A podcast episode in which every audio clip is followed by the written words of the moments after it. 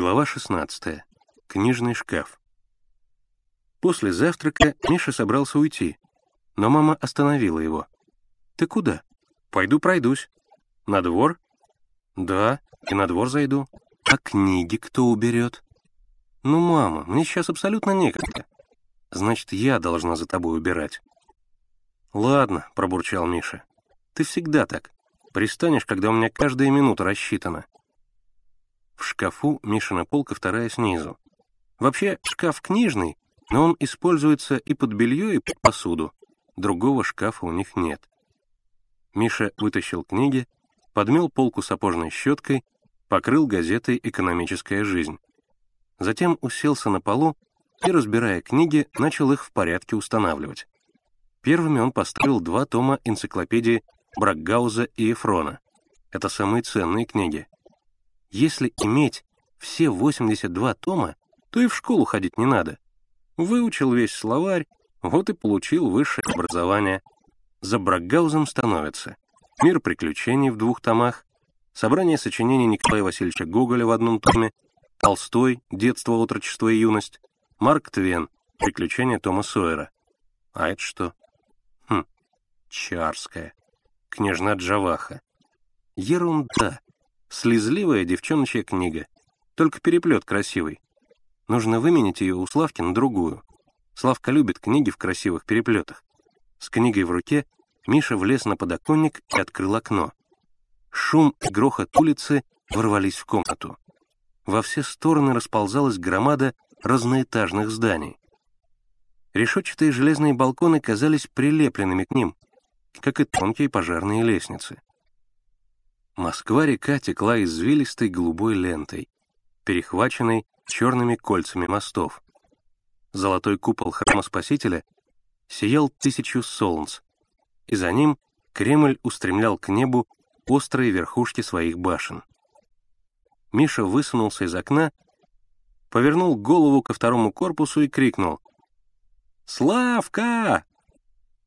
В окне третьего этажа появился Слава — болезненный мальчик с бледным лицом и тонкими длинными пальцами. Его дразнили буржуем. Дразнили за то, что он носил бант, играл на рояле и никогда не дрался. Его мать была известной певицей, а отец — главным инженером фабрики имени Свердлова. Той самой фабрики, где работали Мишина мама, Генкина тетка и многие жильцы этого дома. Фабрика долго не работала, а теперь готовится к пуску. «Славка!» — крикнул Миша. «Давай меняться!» Он потряс книгой. «Шикарная вещь! Княжна Джаваха! Зачитаешься!» «Нет!» — крикнул Слава. «У меня есть эта книга!» «Неважно! Смотри, какая обложечка! А? Ты мне дай овода!» «Нет!» «Ну и не надо! Потом сам попросишь, но уже не получишь!» «Ты когда во двор придешь?» — спросил Слава. «Скоро?» «Приходи к Генке, я у него буду». «Ладно».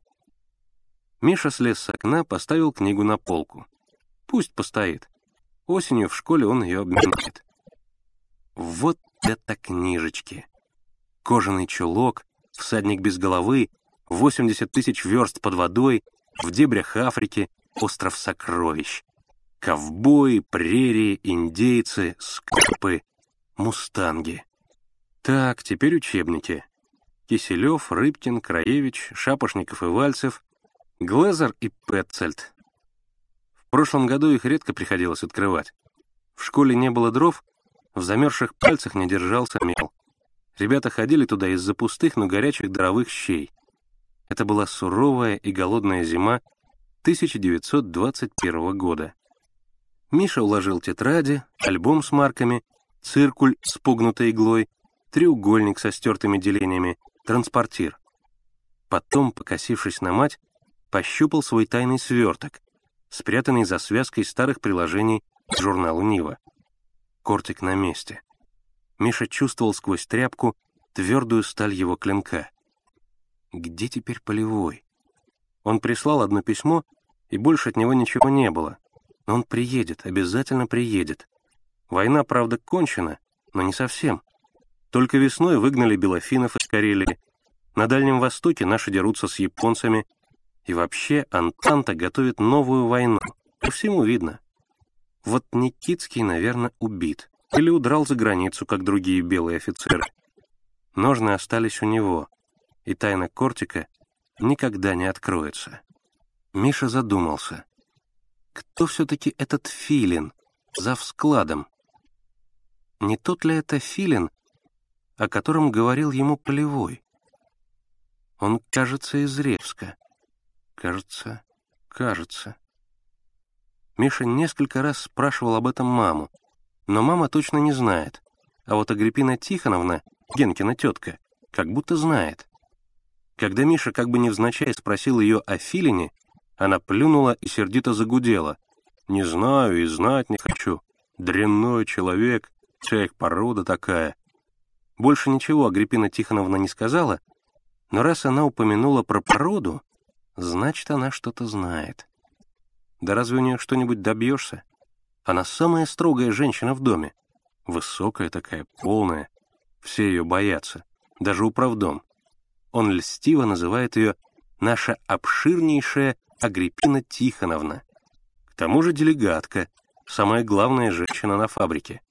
Один только Генка ее не боится. Чуть что, начинает собираться обратно в Ревск. Ну, Агриппина Тихоновна, конечно, на попятную. Да, как же узнать про Филина? И как это он тогда не догадался спросить у Полевого его имя, отчество? Миша вздохнул, тщательно запрятал кортик за журналы, закрыл шкаф и отправился к Генке.